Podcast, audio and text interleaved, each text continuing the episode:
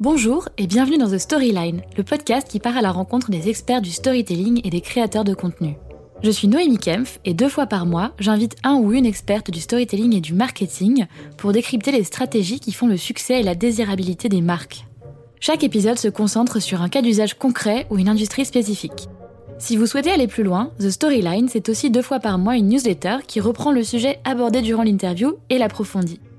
Dans la newsletter, je vous offre des outils, des ressources et je vous partage des références qui vous permettront de creuser les sujets qui vous intéressent. Je vous invite donc à vous y inscrire à l'adresse thestoryline.substack.com.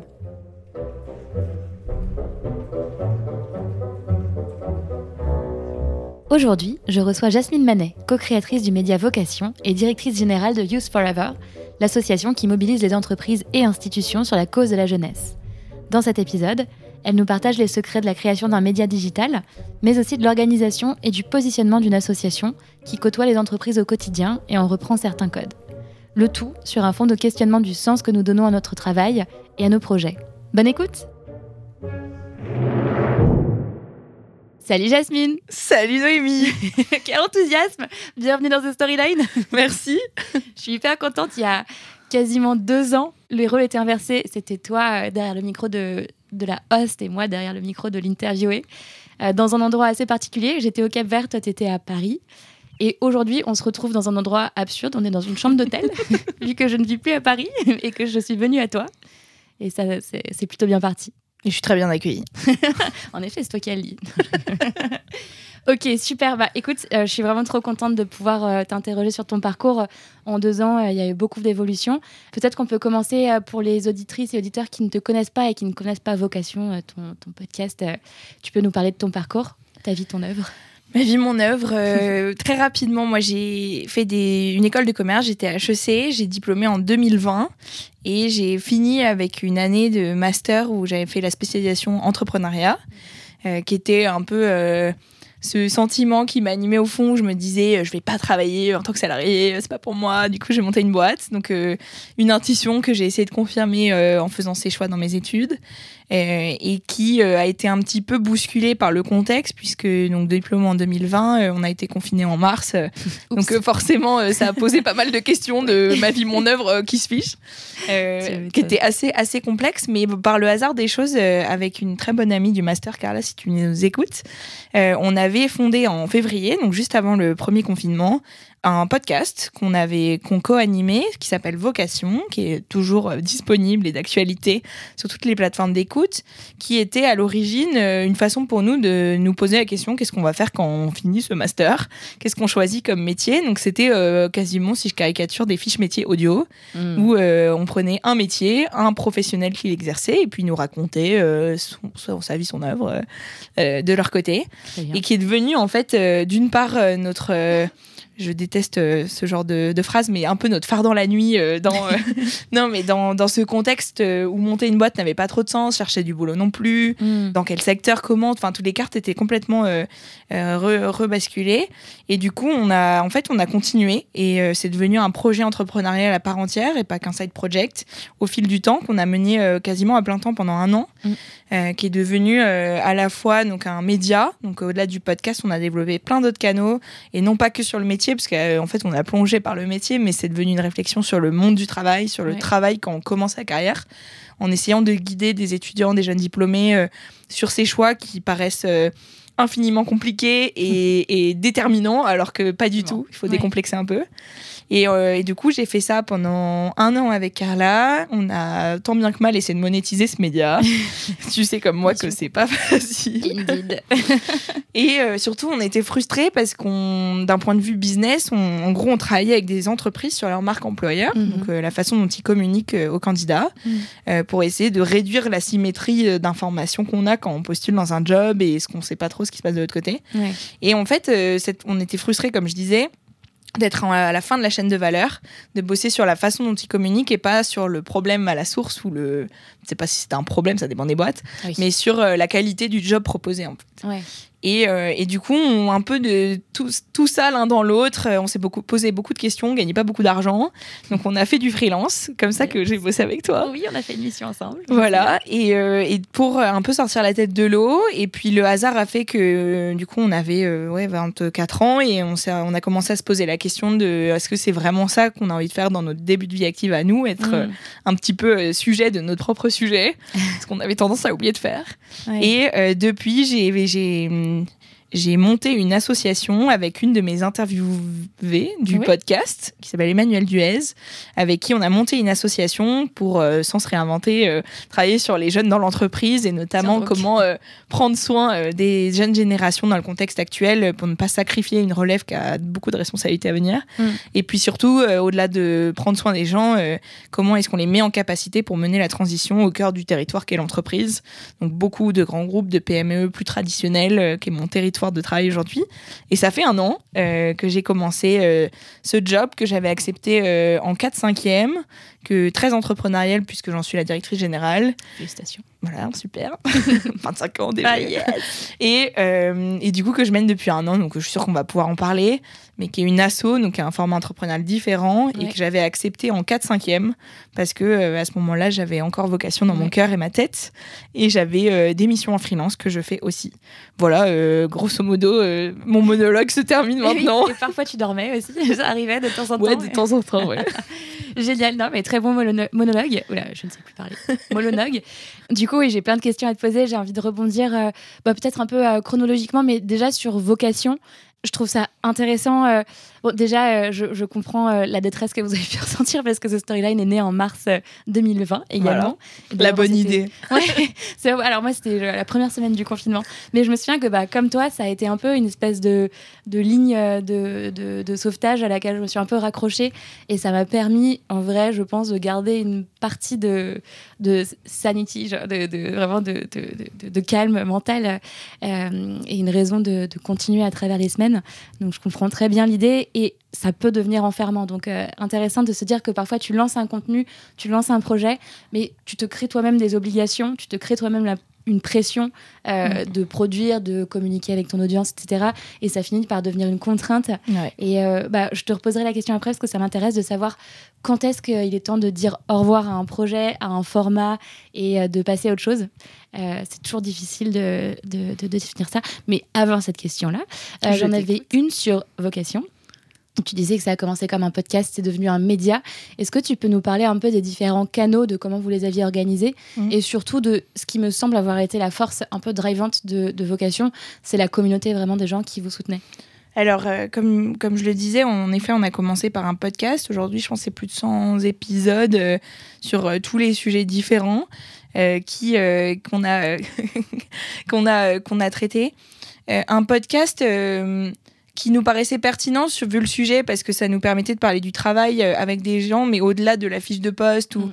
de choses euh, de, témoignages vidéo qui sont vite scriptés, euh, très courts ou c'est très en surface. On s'est dit le podcast ça correspondra parfaitement à cette envie d'aller dans les détails sans bullshit, de vraies histoires de vie. Mm. donc ça c'était c'était pourquoi on avait choisi ce format-là et puis on adorait globalement quand tu lances un projet autant faire des trucs que tu aimes bien. Donc bah, voilà. Donc globalement c'était ça. On était fan de podcast par ailleurs. Ouais.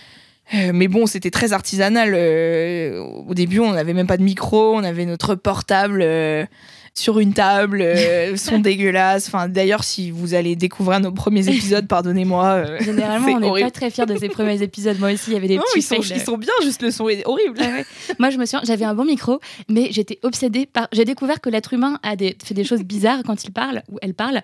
C'est que soit tu t'es. Hmm, moi, je fais souvent comme ça, et il y a plein de gens qui font comme ça. Désolée pour les personnes qui nous écoutent, vous venez d'entendre un bruit ultra cringe. Je peux partager ouais, beaucoup. Non, je pense qu'on va, on va épargner ça à l'audience. Mais du coup, je me sentais obligée d'enlever tous ces petits bruits au montage. Du coup, je passais des heures à en faire. Donc maintenant, je les laisse. Voilà. Bon, du coup, podcast euh, qui était complètement pertinent et qu'on format qu'on a adoré, mais euh, entre guillemets, on le faisait pas pour, enfin, on le faisait pour nous au début, mais on a voulu le partager d'abord à nos amis, aux étudiants de notre école, etc. Mm. Et là, on s'est enfin, retrouvé un souci de, de découvrabilité, en fait, de partage, au-delà de faire un post LinkedIn pour dire euh, nouvel épisode euh, qui est sorti, bah, comment est-ce qu'on on, fait rayonner notre contenu on le fait sortir du lot pour notre, notre niche en particulier, qui était euh, étudiant jeune diplômé, mm. pour, euh, pour parler de ce sujet.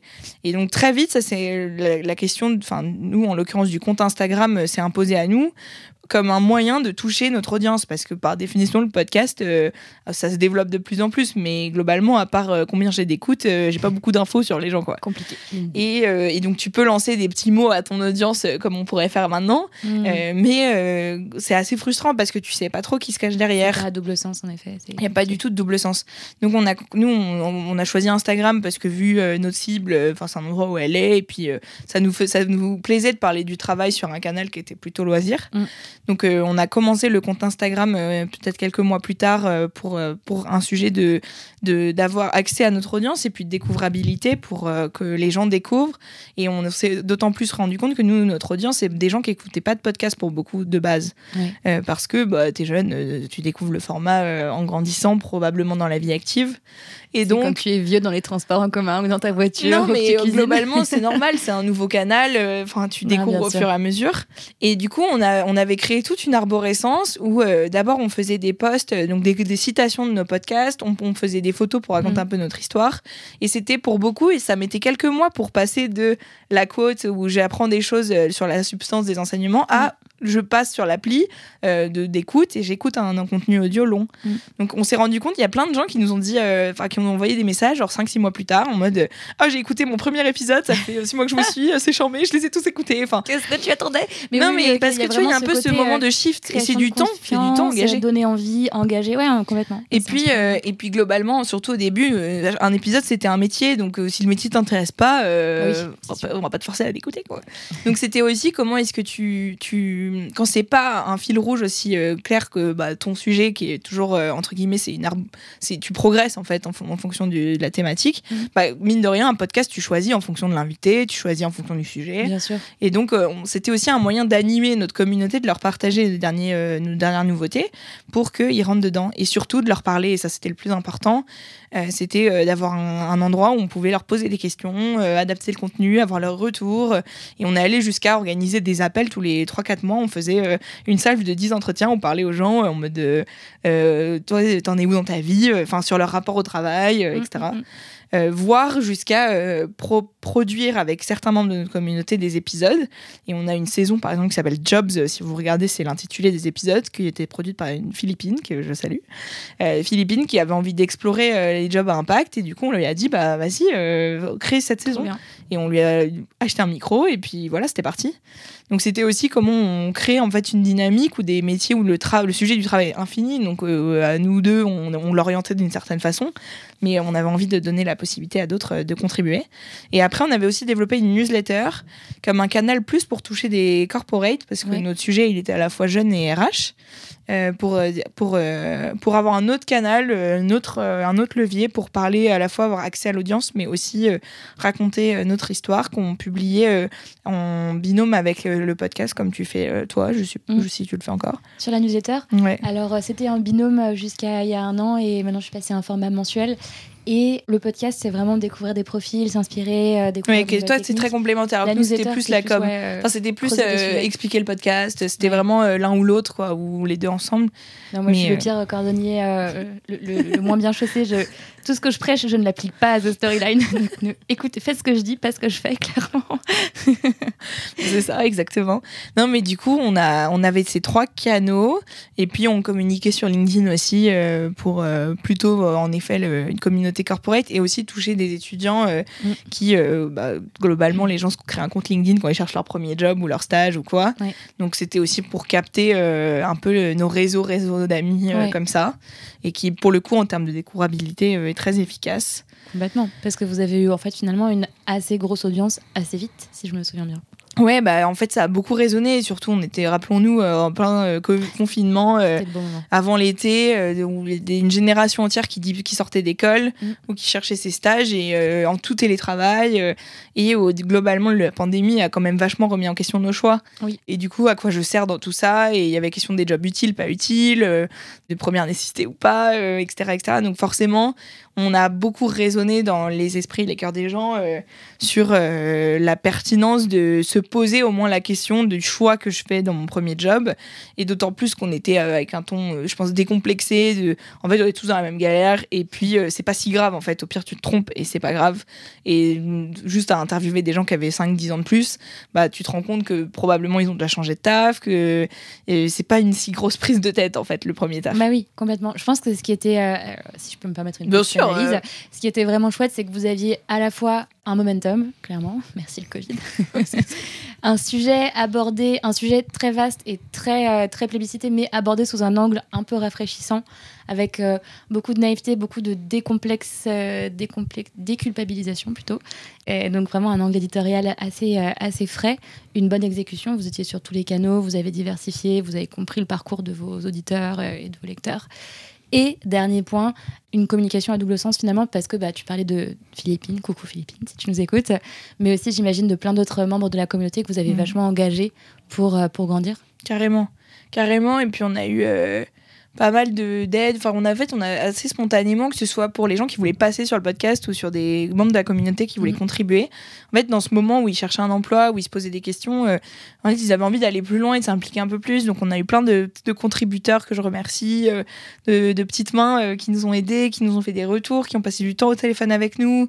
Et aujourd'hui, typiquement, une de mes employées dans ma, dans ma nouvelle aventure, mhm. c'est une fille que j'ai rencontrée via vocation qui me l'a présentée. Enfin, il y a plein de liens qui se sont créés et c'était la richesse. Et pour revenir et anticiper ta question suivante, en fait, euh, là où on a commencé, nous, à patauger un petit peu, à en fait, ne plus aimer ce qu'on, notre projet, ce qui était quand même assez paradoxal. Parce que d'une part, il y avait une pression financière qui commençait à prendre trop de place dans notre esprit. Mhm.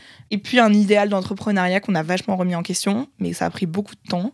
Euh, et Qu'est-ce donc, que tu entends par. Euh, tu veux dire le fait de vous percevoir comme des entrepreneuses Le fait de percevoir comme des entrepreneurs et puis aussi d'avoir une vision de l'entrepreneuriat assez. Euh, entreprendre égale monter une start-up euh, qui lève des fonds en super croissance. Oui. Euh, Finalement, la doctrine un peu que qu'on t'a mise dans le crâne quand tu sors d'un établissement comme une école de commerce. Exactement. Exactement, et puis des modèles, entre guillemets, que tu as, euh, des role models, mhm. que tu as de, de, la Startup Nation. Et quand tu lis les médias, c'est ça qui ressort. C'est pas euh, le mec qui a monté une PME euh, qui a pas levé de fonds. On peut rarement, en tout cas. Mm. Donc, on a vachement remis ça en question. Et puis, du coup, à la fin, surtout, on s'est retrouvé matrixé par le, la question des algorithmes, enfin, de publier, d'être, de piloter nos chiffres, notre audience, etc. Et, euh, et, du coup, on avait, on avait dénaturé, on ne faisait plus les choix pour nous, on se disait qu'est-ce qui va plaire à notre audience? Et du coup, on choisissait nos invités, euh, nos sujets, euh, on faisait tout en mode qu'est-ce qu'on va faire pour mmh, l'audience? Parfois, en projetant sur eux probablement des choses que tout, le monde s'en fout. Et ouais, classique, mais du coup, à la fin, en fait, globalement, surtout sur un projet média, c'est tellement important de faire des choses où à la fin tu le fais pour toi et que si personne t'écoutait derrière, tu serais quand même content. Ouais. Et mais finalement, on a tendance à le perdre. Et ça, on le perd quasi impossible tu justement la pression euh, financière, la pression algorithmique euh, et finalement ta propre pression euh, interne, tes biais, ta vision, ta perception du succès qui viennent s'accumuler pour te faire souvent dévier de trajectoire. Et donc ça vous est malheureusement arrivé. Ouais, exactement. Que s'est-il passé ensuite? Que s'est-il passé? Qu'avez-vous ressenti à ce moment-là? Bah en fait, on a essayé de déjà d'identifier, de mettre des mots parce que du coup, ça crée une sorte d'anxiété, d'angoisse, enfin de voire de dépression, enfin sur plein de sujets. D'autant plus que Enfin, quand tu parles de, de, faire son choix de boulot et de sans ce travail toute la journée, c'est très schizophrénique. en fait, euh, tu te dis, mais pourquoi moi, je suis pas épanouie, euh, machin. Donc, euh, déjà, d'abord, tu es dans le déni et après, tu te poses des vraies questions. Encore un cordonnier mal chaussé. Oh, exactement, les, les premiers. et qu'est-ce qui s'est passé? En fait, on a essayé déjà de, de, En plus, on est deux, donc il va falloir faire ce travail en même temps. Mm. Euh, du coup, on, est, on a essayé d'identifier le, les pourquoi on arrivait. Ça nous faisait plus autant kiffer. Et déjà, est-ce que c'est, ça veut dire qu'il faut arrêter ou est-ce que ça veut dire qu'en fait, il y a des, des choix qu'on a fait qu'on n'aurait pas dû faire, etc et petit à petit, et puis de le faire en même temps. Donc ça, c'est hyper dur à deux. Euh, mais globalement, euh, typiquement, bah, la question de l'argent, c'est une question facile à résoudre. Entre guillemets, on s'était dit, mais si c'est ça le problème et c'est pour ça qu'on n'y arrive pas, c'est une mauvaise raison. On mm. va pas, on va pas se lancer là-dessus. Donc, avant de trouver un modèle économique euh, viable pour notre média, on va trouver de l'argent ailleurs. Donc, on s'est fait un pacte à nous deux. Ok, bah, on fait du freelance, mais on communique comme si, ça doit prendre plus ou moins tant de temps max. et on s'est mis d'accord et on est allé explorer des pistes du coup des choses différentes qu'on a faites chacune, mais d'autant plus que c'était lié à ce qu'on faisait avec vocation. Moi, j'ai produit des podcasts, par exemple, donc euh, c'était pas non plus euh, n'importe quoi. Mais du coup, en fait, euh, on a essayé de prendre les obstacles un par un et d'essayer de comprendre est-ce qu'ils étaient. En fait, ça en disait long sur le pourquoi et j'anticipe ta question encore une fois.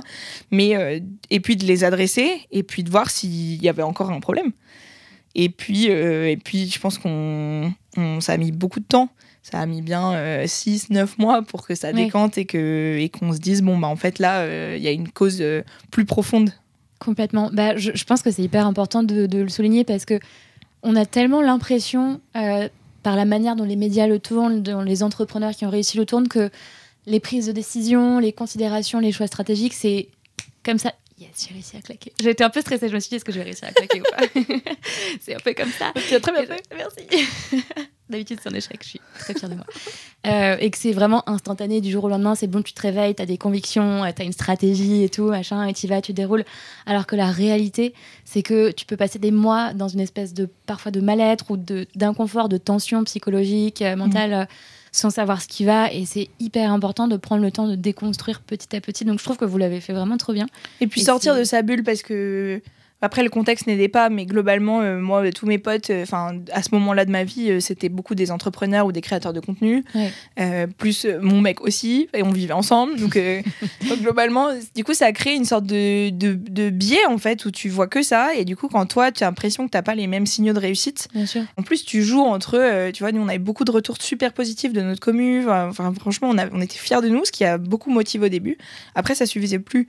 Et c'est euh, un message pour nous dire euh, c'est trop bien ce que vous faites. Un ego un peu mal placé potentiellement. C'est ça. Et du coup, en fait, on, se disait mais c'est quoi réussir et c'est quoi. Euh, on savait même plus comment on serait fier de c'est quoi on va dans un an on serait fier de quoi et on se comparait beaucoup aux autres. Mm. Et ce que je parlais de l'idéal de l'entrepreneuriat que j'avais, on a tu vois au bout du au bout d'un certain temps on a pas mal de potes qui ont levé des enfin fait des petites levées de fonds etc. Mais des business qui avaient rien à voir avec le nôtre. En soi c'est pas comparable. Mm. Mais on se comparait et. Tu peux pas t'en empêcher de rien, le fait en plus d'être confiné à répétition, de voir personne et de s'enfermer un peu sur soi-même, ça a vraiment pas aidé. Donc moi, mon premier conseil, c'est bon, d'une part, prendre le temps, mm. parce que une cause peut en cacher une autre et ça peut être profond comme juste superficiel, il faut juste l'adresser.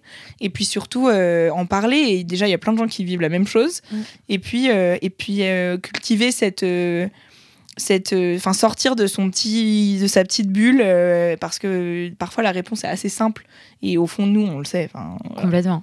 Et je me permets de tracer un petit parallèle. Je pense que donc au niveau individuel, c'est hyper important dans son job, dans sa vie et tout. Mais au niveau de l'organisation et même d'une stratégie marketing, c'est pareil. Au final, parfois, tu as un peu cet, euh, cet élan euh, qui te tire, qui te pousse et qui peut durer très longtemps. Euh, tu as des salariés à payer ou tu as une stratégie à, implémenter, tu t'es engagé sur une roadmap, etc. Et même si tu sens que c'est pas la bonne, la bonne stratégie, tu vas te sentir obligé de le faire. C'est bien de questionner de temps en temps. Et puis, je trouve que c'est l'entre-deux, c'est le moment où tu te poses des questions qui est le plus dur. Mm. Une fois que tu as pris une décision, que ce soit d'arrêter, de changer, même quand tu es à la, à la tête d'une équipe et d'un budget, etc., bah, c'est pas la fin du monde en fait. Tu crées, une fois que tu as décidé, tu crées les conditions pour euh, changer, soit trouver quelqu'un pour te remplacer, soit mettre en capacité ton équipe, soit etc. etc. Mm. Mais c'est l'entre-deux qui est hyper difficile, le moment où tu es un petit peu, euh, tu projettes quelque chose en externe euh, et puis intérieurement c'est bordel total. Non, mais c'est vrai. Et en fait, il faut juste se dire, une fois que tu as décidé, et au fond de toi, souvent tu sais, euh, il faut juste être capable de le faire. Et la fin de vocation, ça a été ça. Carla, elle était capable de le formuler beaucoup plus vite que moi. Et du coup, moi, je l'ai très mal vécu. J'étais en mode, ah, Mais mine de rien, euh, ça m'a aidé aussi de l'avoir euh, en face pour mm. mener ce cheminement-là. Et finalement, les choix qu'on a fait sont très différents. Mais on est encore trop copines. Je la vois ce soir. voilà. Très bien. mais en fait, je pense qu'il y a aussi ce prendre le temps de digérer, mais que pas ce. Enfin, un moment, il faut décider. Et au pire, euh, tu reviens sur ta décision. C'est pas la fin du monde. Complètement. Et puis du coup, ça t'a ouvert finalement une porte vers ce que tu fais aujourd'hui. Est-ce qu'on peut en parler un petit peu plus du coup? Carrément, carrément. Euh, je pense que déjà pour reprendre le mot que tu, enfin les mots que tu viens d'utiliser, euh, ouvrir une porte. en fait, globalement, moi, ce que j'ai vu, c'est que ah, pile quand il y avait un peu plus de vide dans, dans mon quotidien, mm. euh, du moment plus lent, euh, des cafés euh, sans contrepartie, des, sollicitations que je prenais pas avant et que des gens que, que j'ai vus, des plein de cafés que j'ai pris. En fait, c'est dans ces moments de vide où il y a plein de choses qui apparaissent. Et, et c'est trop con, mais c'est vrai. et du coup, moi, j'étais très surprise déjà de, de quel point j'étais accompagnée à ce moment-là, à quel point globalement, il y a des millions d'opportunités tout le temps et c'est pas grave, t'en choisis une et tu peux, tu, tu bifurques après ou pas. Donc ça, déjà, moi j'ai été super surprise et ça a été dingue. J'ai eu plein de pistes à creuser et j'en ai choisi une, mais ça aurait pu en être trop d'autres. Finalement, qui en plus, je me permets de, te couper, qui a été apporté par ton réseau et ta communauté de ta, de ta vie d'avant. Et finalement, c'est un peu ça. On a toujours peur de hein. bouger, on est dans un confort et une staticité, et on a toujours peur de dire ah, mais il va se passer, je vais rien trouver, je vais pas, je vais pas m'en sortir. Mais en fait, euh, la communauté et le réseau te portent énormément. Mais c'est clair. Ah, pardon, fin de la parenthèse. Non, non, mais très bonne parenthèse. Non, et euh, en fait, ce qui s'est passé, c'est que du coup, euh, avec Emmanuel, on a monté une association, mm. une asso qui s'appelle Youth Forever, jeunesse éternelle dans le texte. Ouais, humblement. Euh, et en gros, euh, globalement, on était en plein 2021, plein Covid. Euh, on voyait dans les médias l'impact que ça avait sur les jeunes.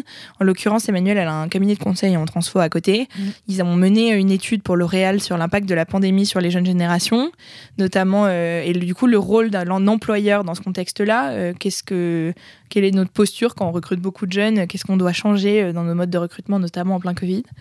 Et, euh, et, donc on a mené, euh, on a mené cette étude. Nous, on s'est rencontrés à ce moment-là. Euh, et euh, on a été tellement euh, secoués, bouleversés. Moi, j'avais déjà l'intuition et même voir les chiffres avec vocation, parce que du coup, j'interagissais avec au pic, je pense, 15-20 000 jeunes toutes les semaines, quoi, enfin, qu'on avait dans notre communauté.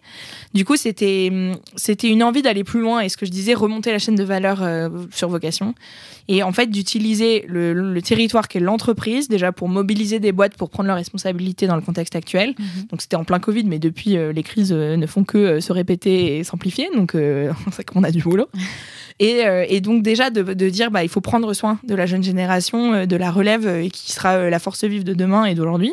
Et puis surtout vu enfin globalement, euh, j'ai beaucoup parlé de jeunes au travail, mais un autre gros sujet qui m'angoisse au quotidien, c'est le futur de notre planète, sans surprise. surprise. Mais et globalement, surtout pour un employeur, bah, c'est pas que prendre soin des gens. Une fois que tu arrives à te lever le matin et que tu es heureux de faire ton taf, euh, comment est-ce que tu fais quelque chose de fondamentalement utile mm.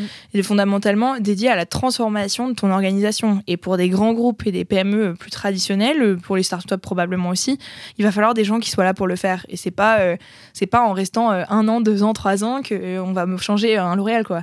C'est il va falloir des gens qui restent sur le temps long. Et du coup, on est rentré un peu sur ce prisme là de comment est-ce qu'avec une structure associative, donc notre boussole c'est l'intérêt général, avec une communauté de pairs d'entreprises, d'organisations est-ce qu'on les mobilise, un, pour prendre soin et surtout pour ensuite mettre en capacité pour transformer mhm. et pas euh, dans 15 ans, euh, le plus vite possible.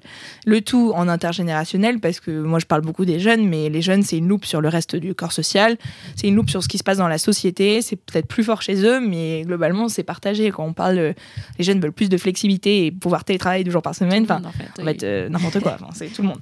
Du coup, globalement c'est parti de là et puis concrètement depuis, donc moi déjà j'ai créé l'assaut, donc c'était une première première phase un peu juridique, mhm. euh, avec ce pari euh, déjà dans le format, donc on pourra, on pourra en reparler si ça t'intéresse. Mais euh, globalement, aujourd'hui, l'ASSO, c'est un peu trois piliers. C'est un observatoire, du porte-parole et un travail, entre guillemets, en B2B, donc avec nos partenaires, nos mécènes. Globalement, c'est un observatoire pour, pour avoir de la crédibilité sur le sujet dont on parle, pour agréger, faire une grosse curation d'études de tout ce qui se dit sur le jeune, les jeunes au travail, au moins à l'échelle de l'Ouest avec un grand O, euh, voilà, mhm. enfin Europe et, États-Unis pour l'instant. Et j'espère qu'on verra plus large le plus vite possible. Mais donc, euh, comment est-ce que, qu'est-ce, qu'est-ce que dit le marché, que disent les études, et nous d'essayer de contribuer dans là où on voit des, des trous dans la raquette. Euh, donc ça, c'est des études qu'on mène. Ensuite, on a du coup un blog porte-parole pour porter ce message de, euh, de euh, jeunesse, de transition et transformation d'entreprise, et de vraiment porter un message de réconciliation, euh, de nuance, euh, de tous ces mots que qu'on n'aime pas en France euh, particulièrement, mais que moi je porte beaucoup. Donc que ce soit dans des entreprises, dans des événements grand public, et surtout reconnecter un écosystème d'acteurs qui travaillent les uns à côté des autres, mais souvent pas ensemble, notamment de l'insertion professionnelle sur le terrain à un grand groupe dans ces dans ces problématiques à lui. Et puis, euh, notre travail avec nos entreprises euh, partenaires, donc euh, vous, pouvez aller voir sur le site, globalement, on travaille aussi avec des très grands groupes qui sont très mauvais sur les questions climatiques. mais c'est un, un choix parce que ça prendra du temps et que de manière pragmatique, il faudra aussi des gens à l'intérieur de ces boîtes-là. Et donc, avec eux, on travaille sur des outils qu'on publie en open source par ailleurs. Des outils pour pas faire du conseil, mais pour déjà créer une sorte de de, de nouveaux standards en fait où ils se regardent les uns des autres ils disent ah bidule il a fait ça moi aussi je vais faire ça. Non et mine de rien ça marche. Ouais, ça marche, oui, bien sûr. et puis euh, et de leur donner des outils. Donc euh, par exemple on a travaillé sur une fresque du parcours du jeune collaborateur donc un outil très visuel très autoporteur euh, pédagogique Mm. pour permettre aux, aux ressources humaines et à n'importe qui qui le souhaite de faire un peu l'état des lieux de de son rapport collaborateur et jeune, des bons canaux et surtout de l'écart des perceptions entre un dispositif et la réalité de- des gens qui le vivent au quotidien. Très à la mode les fresques en ce moment. Très à la mode et, très utile. hein. Très utile, en effet. Enfin, humblement, hein, parce que comparé Oui, à une fresque oui. du climat, on est euh, peanuts. hein. Moi, je suis devenue facilitatrice de la fresque de l'information journalistique. Ouh, bah, trop envie d'en savoir plus. ouais, je t'en raconterai plus. Et du coup, alors, euh, par rapport à tout ça, très impressionnant, bravo. Peut-être, euh, première question, en effet, on peut revenir à- au début de, de l'initiative. Alors, pourquoi le choix d'une asso alors que vous faites euh, finalement, j'imagine, euh, un chiffre d'affaires, euh, etc. Euh, j'imagine que c'est en lien avec peut-être votre objectif de légitimité, d'intégrité, etc. Et comment est-ce que vous avez fait pour devenir assez rapidement plutôt visible avec un peu Ouais. pignon sur rue sur la place euh, parisienne voire française alors que bah, vous êtes euh, parti de vous êtes parti de, vo- de vos communautés mais enfin vous êtes vous êtes parti Ouais. euh, dans l'initiative il y a très peu de temps Alors, pour ta première question, pourquoi une asso? C'est un pari en- déjà, donc euh, ça fait un an maintenant, donc euh, j'ai un peu de recul sur euh, est-ce que c'est un pari réussi ou pas, mais je pense que c'est encore trop tôt. Un pari de euh, mener un sujet déjà avec une boussole qui est pas, parce que du coup j'avais appris de mes erreurs avec vocation, où le chiffre d'affaires et la ligne, enfin cette pression là, en fait moi c'est pas du tout un driver pour moi. Au contraire, ça m'angoisse énormément. Et, et du coup, là, de changer notre modèle économique et de partir de, en fait, le, les choix qu'on fait, ils sont basés sur un- une question d'intérêt général et la mission qu'on s'est donnée.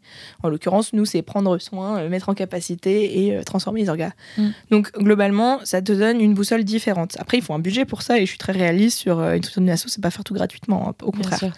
Donc c'est euh, en fait inspiré un peu du modèle ONG américain. On s'est dit déjà dans le format, on veut que ça traduise notre euh, notre ambition, notre qu'on garde ce cap en fait qu'on peut perdre s'il y a une question financière qui vient polluer le tout sans critiquer aucunement. C'est plus une question de, de conviction. Ensuite, il y a le deuxième point qui est euh, on voulait être libre et plus militant dans l'approche qu'un cabinet de conseil par exemple Mhm. pour pouvoir dire non, pouvoir dire des choses qui gênent, pour être. euh, une fois, un de mes partenaires m'a dit on est le poil à gratter de l'organisation. J'adore ce terme, enfin, c'est parfait, moi j'adore être le poil à gratter. non, mais tu vois, de- de- d'être plus libre et en fait de pas euh, être en relation de d'interdépendance ou de. Tu vois, il y a, il y a une relation différente qui se tisse. Après, la difficulté, c'est que du coup, il faut de la disponibilité de l'autre côté. Enfin, il y a Mm. plein de- d'enjeux aussi. hein. Bah oui. Et, euh, et puis le dernier point, c'est euh, surtout comment avoir euh, une dynamique beaucoup plus systémique Mm. pour adresser le sujet dans son intégralité et pas boîte par boîte, en l'occurrence sur notre sujet. Et d'essayer d'embarquer en fait un mouvement, euh, de parler à du politique comme à du, comme à du corporate. Oui, du public, Comme à de l'associatif, Ouais. et d'essayer de mailler un écosystème, donc c'est très difficile. euh, on en plus. Spoiler.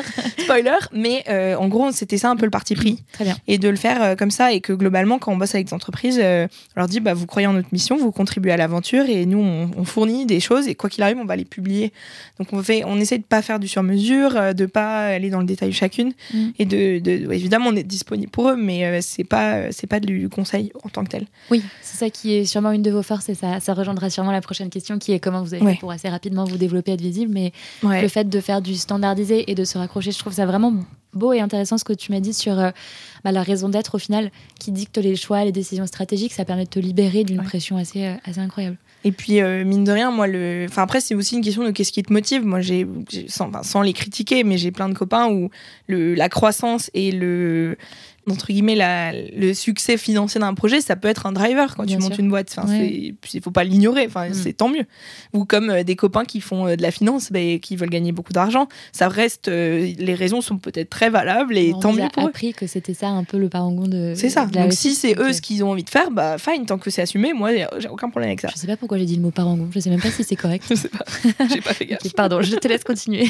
Et du coup, ça, c'est- c'est c'est- c'est pour cette question. Et puis, pour répondre à ton autre question, en fait, euh, de la même façon que ce que j'ai beaucoup dit sur vocation, de la même façon que, euh, que quand je travaille sur des jeunes dans des entreprises et comment ils peuvent avoir plus de pouvoir humblement, Mhm. mais plus de place, plus d'écoute. Globalement, il faut trouver des alliés, il faut trouver des gens qui sont des entre guillemets des courroies de transmission, qui sont euh, des amplificateurs de ton message. Euh, moi, euh, avec vocation, je l'ai vu à 25 ans, quand tu commences sur un sujet, euh, même si tu as un beau diplôme, euh, etc., ça t'ouvre des portes, ça Ouais. c'est sûr. Et on a beaucoup de chance euh, vu euh, d'où on vient. Euh, il faut profiter de cette chance, on a presque une responsabilité de l'utiliser à mon avis. Mais euh, néanmoins, tu vois, euh, là, en l'occurrence, on passe par le haut. Les interlocuteurs directs, au début, c'est euh, les DRH, les PDG, ça dépend de la taille de l'organisation. Mm. Mais globalement, pour rentrer dans ces bureaux et être crédible, donc pas que c'est cool la petite jeune qui fait un truc machin, Ouais. pour être crédible et avoir de la, de la- de prendre de la place dans ces moments-là, Mm. bah, il faut en fait être baqué par euh, des gens qui sont crédibles à leurs yeux. Et en l'occurrence, ça, bah, déjà entre Emmanuel et moi, donc elle a 10 ans de plus, elle a 15 ans d'entrepreneuriat dans les pattes, elle a déjà un nom, une communauté, une audience, une crédibilité Mm. reconnue. Donc déjà de le faire ensemble, c'est une énorme euh, courroie et sûr. la posture qu'elle a adoptée vis-à-vis de moi était complètement alignée dans ce mood-là. Comment est-ce que je t'ouvre la porte et après je t'aide à être euh, puissante, mais Ouais. c'est toi qui gères. Je te mets des petites roulettes, mais après, euh, Voilà, vas-y, tu Exactement. tu. Et, euh, et après, on pousse le vélo et débrouille-toi. Mais tu vois, c'est ça. c'est parti. Et cette posture-là, et après, on a essayé de le faire aussi à plein d'autres échelles, de s'entourer d'un comité stratégique, euh, d'un Mhm. board qui, euh, qui en fait fait ça. Donc, où c'est de l'intergénérationnel, c'est des experts de leur domaine qui Mhm. croient en notre sujet, en notre mission. Donc, d'abord, il faut se créer ce petit réseau-là. Ouais. Mais y a, tu trouveras toujours des mentors, des alliés, des personnes qui seront la, la, la- soit ta, ta crédibilité, soit ta porte d'entrée, soit euh, ta caisse de résonance. Ouais. Et en fait, petit à petit, euh, ça, on l'a fait avant même de lancer l'assaut. Que avant de lancer l'assaut, on avait déjà un budget, on avait des accords de principe. Oui. Donc on avait des entreprises, qui, des fondations qui nous ont dit, ok, on vous donne tant euh, sur, euh, sur pour vous lancer pour cette première année. On croit de ouf en vous, en votre mission. On l'aurait pas lancé, on n'a pas fait d'abord l'assaut et après on va chercher des sous. Non, c'était, on, on est d'accord qu'il y a déjà un sujet intéressant, qu'il y a des sous et que on a, euh, on est sur. Et après on testera la première année, voir si on a le bon sujet, le bon message, la bonne proposition de valeur. Mais euh, globalement, c'est trouver ses alliés, trouver s'entourer. Et je le vois très bien aujourd'hui, moi, quand je prends la parole euh, devant euh, un groupe de gens, euh, si je dis exactement la même chose qu'Emmanuel qui est à côté de moi, qui a 10 ans de plus, ou que, je sais pas, Pierre, sans le nommer, qui a 65 ans et qui va porter un message différent, qui est ancien DRH d'un grand groupe et tout, bah, le même message, le, exactement le même texte, on sera entendu de manière très différente. Bien Et sûr. c'est un fait. Donc il faut jouer avec ça. Moi, j'utilise mes forces, ils utilisent les leurs. Ouais. Et après, j'apprends énormément d'eux. Donc c'est aussi une question de mentorat et d'apprentissage. Ouais, Mais faire, globalement, euh, déjà valider en amont, être prêt quand tu te lances. Euh, faut pas se précipiter. Je pense que ça c'est épuisant pour rien. Et ça, je l'avais appris. oui.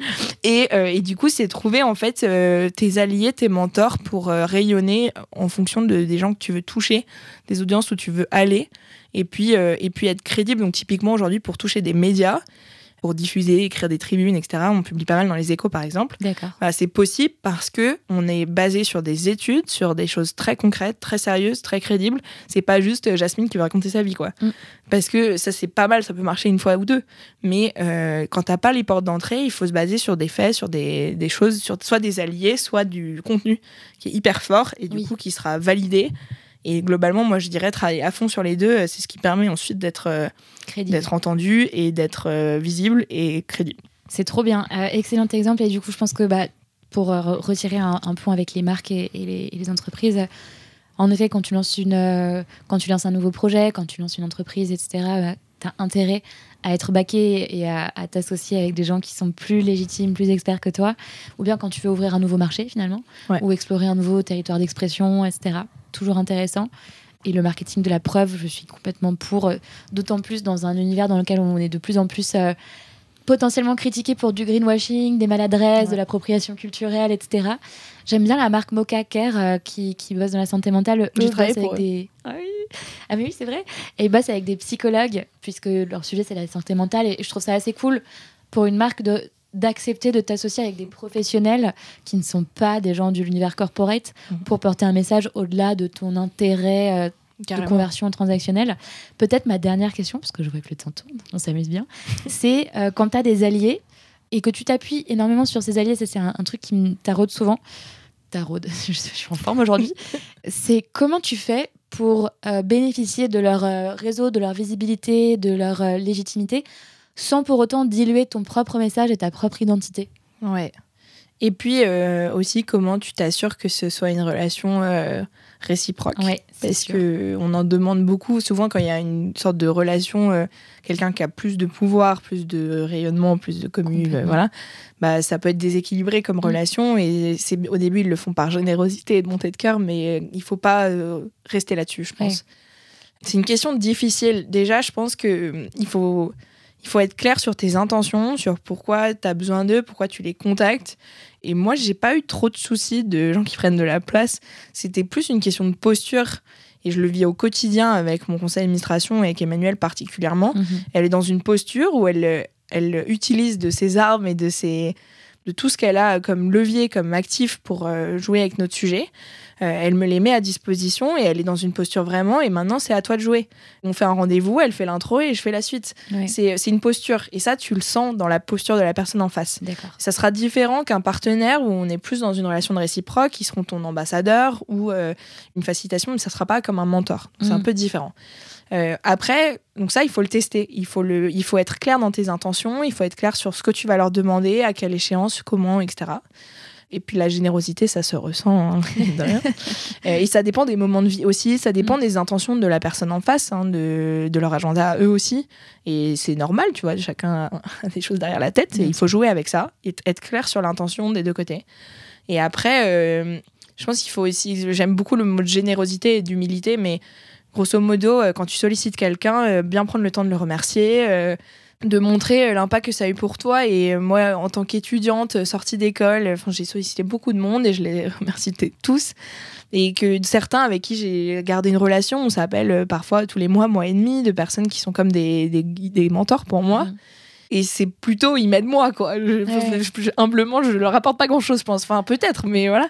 Et du coup c'est comment tu réussis à remercier à faire les choses de manière gratuite et euh, pas forcément intéressée de pas toujours être dans la demande de quelque chose et surtout d'entretenir la relation et pas que leur parler quand tu as besoin de quelque chose quoi. Ouais. Donc euh, après il faut pas t'éparpiller et connecter 1000 personnes. Je pense qu'il faut trouver. Et puis après en fonction des gens ça accroche ou ça accroche pas. Ouais, trouver tes bons alliés et ensuite créer une relation dans la durée où tu as une posture qui fait que tu maintiens ta propre identité, ton propre caractère. puis un tu minimum peux- réciproque quoi. Ouais. même si tu apportes rien en tant que tel bah au moins euh, t'apportes de l'énergie de la bonne humeur tu remercies euh, et tu t'expliques pourquoi et si tu as l'impression de perdre- faire perdre leur temps aux gens bah c'est que probablement tu es en train de le faire non mais globalement dans ce cas-là tu ralentis la cadence tu la sollicites moins souvent sur un format différent Mhm. tu fais en asynchrone et pas en call enfin tu Ouais. tu trouves d'autres façons de faire. Et après, surtout, tu oses- enfin, moi, j'ose demander aux gens euh, si je leur prends trop de temps, euh, si, enfin, quand je les connais bien. Mais les, tu vois, les, les gens seront honnêtes avec toi si tu es honnête dans l'autre sens. Trop bien. Une belle conclusion. Voilà. Merci Jasmine pour toutes, euh, toutes ces bonnes, euh, tous ces bons insights. C'était vraiment trop cool. Ouais. Puis si vous voulez travailler sur euh, les jeunes de votre boîte, n'hésitez pas à me contacter sur LinkedIn. J'espère que les gens le feront. J'espère que l'épisode vous a plu. Bah, du coup, euh, on vous dit à Merci, très vite dans. The Storyline. Salut Jasmine.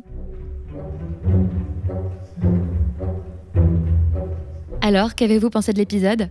Je trouve l'approche de Jasmine vraiment inspirante, notamment sur le sujet de l'abandon et de l'arrêt de certains projets. Quel que soit notre métier, on est tous confrontés à l'essoufflement, l'épuisement, la perte de sens, et il est toujours difficile de prendre le temps de questionner le statu quo et le sens des choses que l'on fait au quotidien. Dans ce sens, je trouve que le témoignage de Jasmine est vraiment impactant, et j'espère qu'il vous aidera à faire un point honnête sur vos envies et votre propre situation pro. Sur ce, je vous dis à très vite dans The Storyline.